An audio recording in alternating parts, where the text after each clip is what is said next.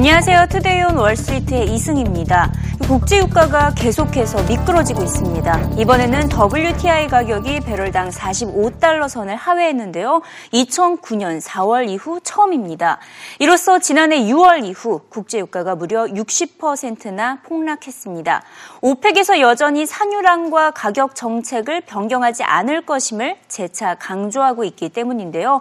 유가 급락의 주요 원인으로는 이처럼 어, 미국과 중동 국가들 사이의 치킨 게임으로 인한 수급 불균형 때문인 것으로 파악되고 있습니다. Well, it's partially a supply issue. It's partially a demand issue. It's partially a dollar issue. It's partially what the Saudis are doing, clearly what OPEC is doing. It's partially what the banks are doing to try and enforce some really bad lending that they've done to some mom and pop shale players in the United States. It's what's going on in the Arctic. Uh, Chevron's decided to disappear from the Arctic, uh, following Shell out the door. It's about uh, a lag that's going on between production that's still cranking along at full speed because all of these projects were undertaken during the spring and summer of 2014, and now that production won't come offline until April at least. So for right now, front month oil has only one way to go. And it's not up. Whether it stays here or goes further down, I don't know, but it can't really rally, at least for the next several months.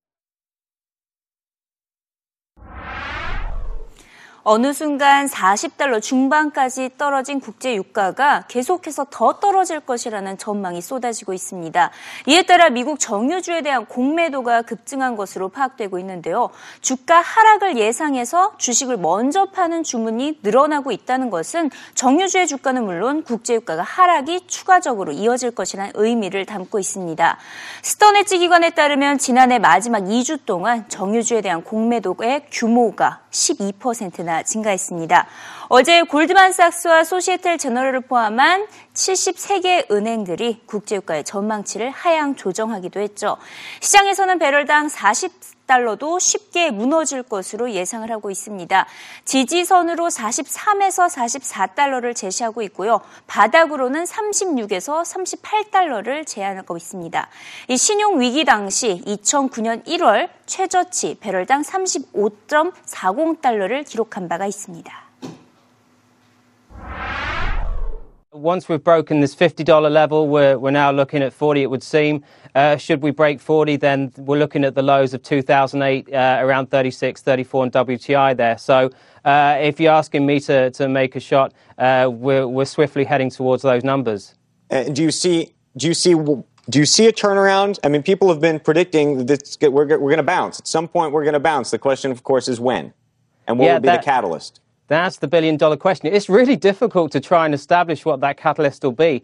Uh, at the moment, what we're doing is really establishing that these producers in the US are much more resilient to these lower prices and, uh, and are going to be able to hold out much longer than initially expected, even just a month ago. And so, uh, with uh, the top 10 producers accounting sort of for 50% of uh, the, the, volume of production here, it seems that prices are going to stay low for at least the first half of this year. And that's why you've seen 73 different different banks revising their forecasts lower.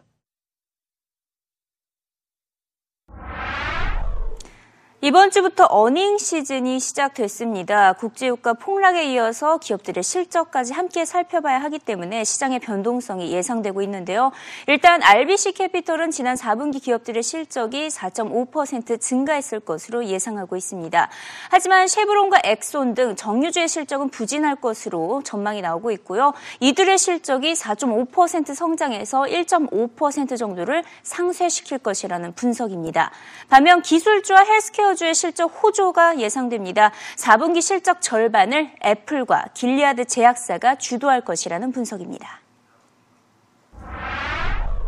His team of strategists took a look at what the biggest drags are going to be for the S&P 500 companies in this fourth quarter and look at this. Oil and gas, no surprise, going to be big drag. So out of the 4.5% gain in earnings per share that's anticipated, a drag is going to come from Occidental Petroleum, about two tenths of 1% of that 4.5% growth number. ConocoPhillips also there.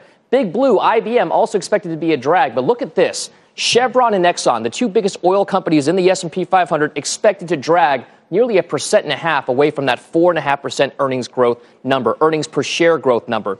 Now let's move on to the good news because this is where it gets interesting.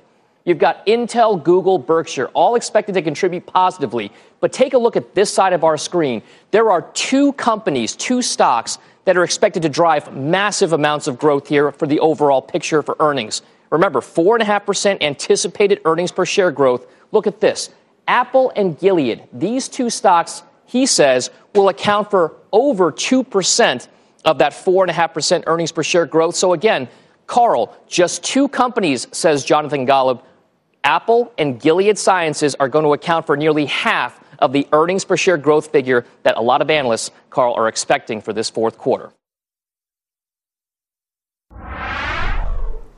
장 초반 애플의 주가 상승이 눈에 띄는 하루였습니다. 두 가지 호조가 한꺼번에 전해졌기 때문인데요. 특허 기술을 취득했다는 소식과 투자 기관의 투자 의견이 상향 조정이 됐습니다. 먼저 어떤 특허 기술을 취득했는지부터 살펴보면요. 애플이 손 동작을 토대로 한 물리적 움직임으로 기기를 작동할 수 있는 기술을 개발을 했습니다. 터치가 필요 없는 동작 인식 기기에 대한 완전히 새로운 영역이 개발이 된 셈입니다. 이에 더해서 크레딧 스위스가 애플의 투자 의견을 중립에서 아웃퍼폼으로 상향 조정한 것도 주가 상승을 이끌었습니다. 아이폰 판매가 예상보다 좋았고 올해 2억 5천만 대 판매가 예상된다고 전망을 했고요. 이에 더해서 2017년쯤에는 2천억 달러 규모의 현금 유동성이 생길 것이라는 전망까지 덧붙였습니다. 배당금 지급이나 자사주 매입 방식으로 풀 것으로 예상이 되는데요. 올해 4월쯤에 애플의 현금 보유량이 1,430억 달러 육 박한 이후 2017년에는 2천억까지 달래서 배당금 370억, 자사주 매입 1,650억 달러가 진행될 것이라는 전망입니다. 이에 따라 앞으로 1년 동안 애플의 주가가 19%나 추가 상승할 것으로 내다봤습니다. The numbers are mind boggling, but when you look at Apple's ability to generate cash, uh, I wouldn't put it past them. I have no idea what they're going to do. The one thing I do know, and uh, uh, to John's point here, is whatever the emotions, the underlying fundamentals at Apple are really fantastic. And they're in this position where the ecosystem around the iOS operating system and the Macintosh operating system are one large cohesive whole. And that with each new feature, whether it's Apple Pay or the watch or whatever, each thing makes the overall ecosystem more valuable. And interestingly enough, because it's one big ecosystem, they aren't as sensitive to the success of individual products like the watch as they would have been in the past. So to me, it's an amazingly cheap stock with nearly a 2% yield in a market where yield's a really hard thing to come by. And so I, I again, if you're going to own a stock here, I think Apple in the tech space is the one to own. But, uh, you know, like I say, your market call is going to drive whether you want to be in it or not. 짐 크레이머는 애플이 삼성과의 전쟁에서 승리했다라고 표현을 했습니다. 삼성전자의 모바일 산업을 후퇴하고 있는 가운데 애플은 모바일에서 벗어나 이제는 신성장 사업 진출을 본격화하고 있기 때문이라고 설명했습니다. Samsung yesterday was responsible for a lot of weakness in SanDisk. Let me circle back to say this is a war between Apple and Samsung. I think Apple has won the wars. If Credit Suisse is right and they're using a $10 per share in earnings power for 2016, how can you not own the stock? How, why should you trade it? You should own it. Some of the chatter about the watch is very strong, and uh, again, I mean, Apple has been trading back and forth and back and forth on every single data point. I thought it was funny. SanDisk is really levered to Samsung, and yet Apple got crushed off the SanDisk comments. SanDisk makes flash, and it looks like that you actually, if you, you go to the store and you buy extra flash, that business isn't that strong. Right. Looks like margins have peaked. That's not necessarily a reflection about Apple. I saw a nice note about Skyworks today, which is much more Apple oriented, and said the business is strong.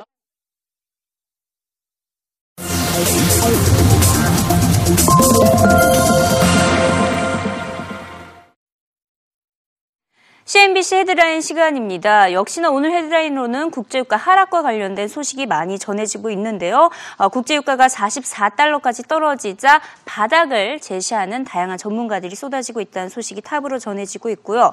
자, 이어서 론인사나 애널리스트의 경고성 메시지를 살펴보도록 하겠습니다. 세계 경제 성장의 발목을 잡을 수 있는 적기, 즉 위험 신호를 주시하라고 조언을 하고 있습니다. 그 위험 신호로는 두 가지를 제안했는데요. 선진국의 국채 금리가 하락하고 있는 것과 구리 가격이 떨어지고 있는 것을 꼽았습니다. 이는 세계 경기 침체로 이어질 수 있다고 경고했습니다. 대표적으로 미국의 10년물 국채 금리를 살펴봤더니 1.86%를 기록을 하고 있고요. 독일, 일본, 스위스 이처럼 선진국 모두 10년물 국채 금리가 0% 가까운 수준으로까지 떨어지고 있다고 지적하고 있습니다. 이에 더해서 산업 전반에 사용되고 있는 구리 가격 하락도 함께 주시할 필요가 있다고 덧붙였습니다. 구리 가격이 파운드당 70센트까지 떨어졌을 당시에 미국이 경기 침체에 빠진 바가 있기 때문인데요. 현재 구리 가격은 2011년 최고가 대비 34%나 빠진 상태입니다.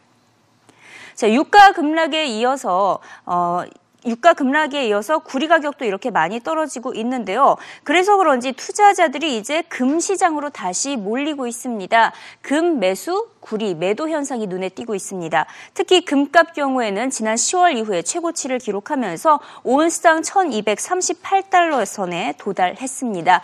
금 매수세 지난 8월 이후 최대 규모에 달하고 있고요. 국제유가 급락과 뉴욕 증시의 약세 등으로 안전자산의 선호 현상이 커진 것으로 파악이 되고 있습니다. 반면 구리 가격 앞서 짚어봤지만 다시 한번 짚어보면 2009년 10월 이후 최저치로 떨어진 상태입니다. 유가 하락이 계속해서 이어진다면 금값 강세, 구리 가격 약세 현상도 함께 어, 이어질 것이다라고 CNBC는 덧붙이고 있습니다. 자, 간만에 우크라이나와 관련된 소식이 전해지고 있습니다. 미국 정부가 우크라이나 재정적 지원에 본격적으로 나섰다라는 소식이 전해지고 있습니다. 얼마 전 억만장자 조지 소로스가 서방 국가들이 우크라이나를 구제해서 러시아와 맞서 싸워야 한다라는 주장과 일치한 결정으로 파악이 되고 있는데요. 미국이 우크라이나를 디폴트로부터 구제하기 위해서 올해 안에 추가로 20억 달러 규모의 경제 지원을 하겠다는 입장을 밝혔습니다. 미국은 이미 지난해 우크라이나에 13억 4천만 달러를 지원한 바가 있고요. 신평사 S&P는 우크라이나가 갚아야 할 채무 규모가 110억 달러인데 아직 약 10억 달러 정도 부족한 상황이라고 지적을 하고 있습니다. 이를 서방 국가들이 지원을 해서 디폴트를 막아주게 될 것으로 시장에서는 내다보고 있습니다. 이번엔 기업 소식 짚어보도록 하겠습니다. 아마존 하면 쇼핑 많이 생각하고 있는데요. 아마존이 미디어 시장에도 본격적으로 진출한 것으로 파악이 되고 있습니다. 미국의 영화 감독이자 시나리오 작가로 유명한 우디 앨런이 극본을 쓰고 연출을 하는 TV 시리즈가 내년에 아마존을 통해서 독점 방영이 된다고 합니다. 앨런이 이렇게 TV 시리즈를 만드는 것은 이번이 처음인데요. 미국의 스트리밍 비디오 서비스 사업자들이 가입자 유치를 위해서 벌이고 있는 독점 독점 컨텐츠 전쟁이 본격화되고 있는 모습입니다. 그래서 시티그룹은 오늘 아마존에 대한 투자 의견을 매수로 상향 조정했습니다. 미디어 시장 진출은 물론 클라우드 사업 성장성을 기대한다고 밝혔습니다.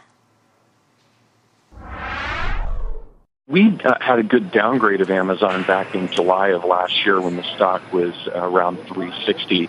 At the time, uh, what was not known and not priced in was the heavy investment cycle that the company was going through, investing heavily in their cloud services AWS business, investing heavily uh, in new hardware devices, et cetera. When we look out into this year, uh, we don't see the investment cycle being greater than what we saw in 14. We think you'll see stable and more likely increasing margins as we go forward. And remember, uh, this stock is important. Uh, Bezos uses the stock to incentivize employees cares about the stock. I think he's listening to investors, and they want to see more margin leverage out of this company.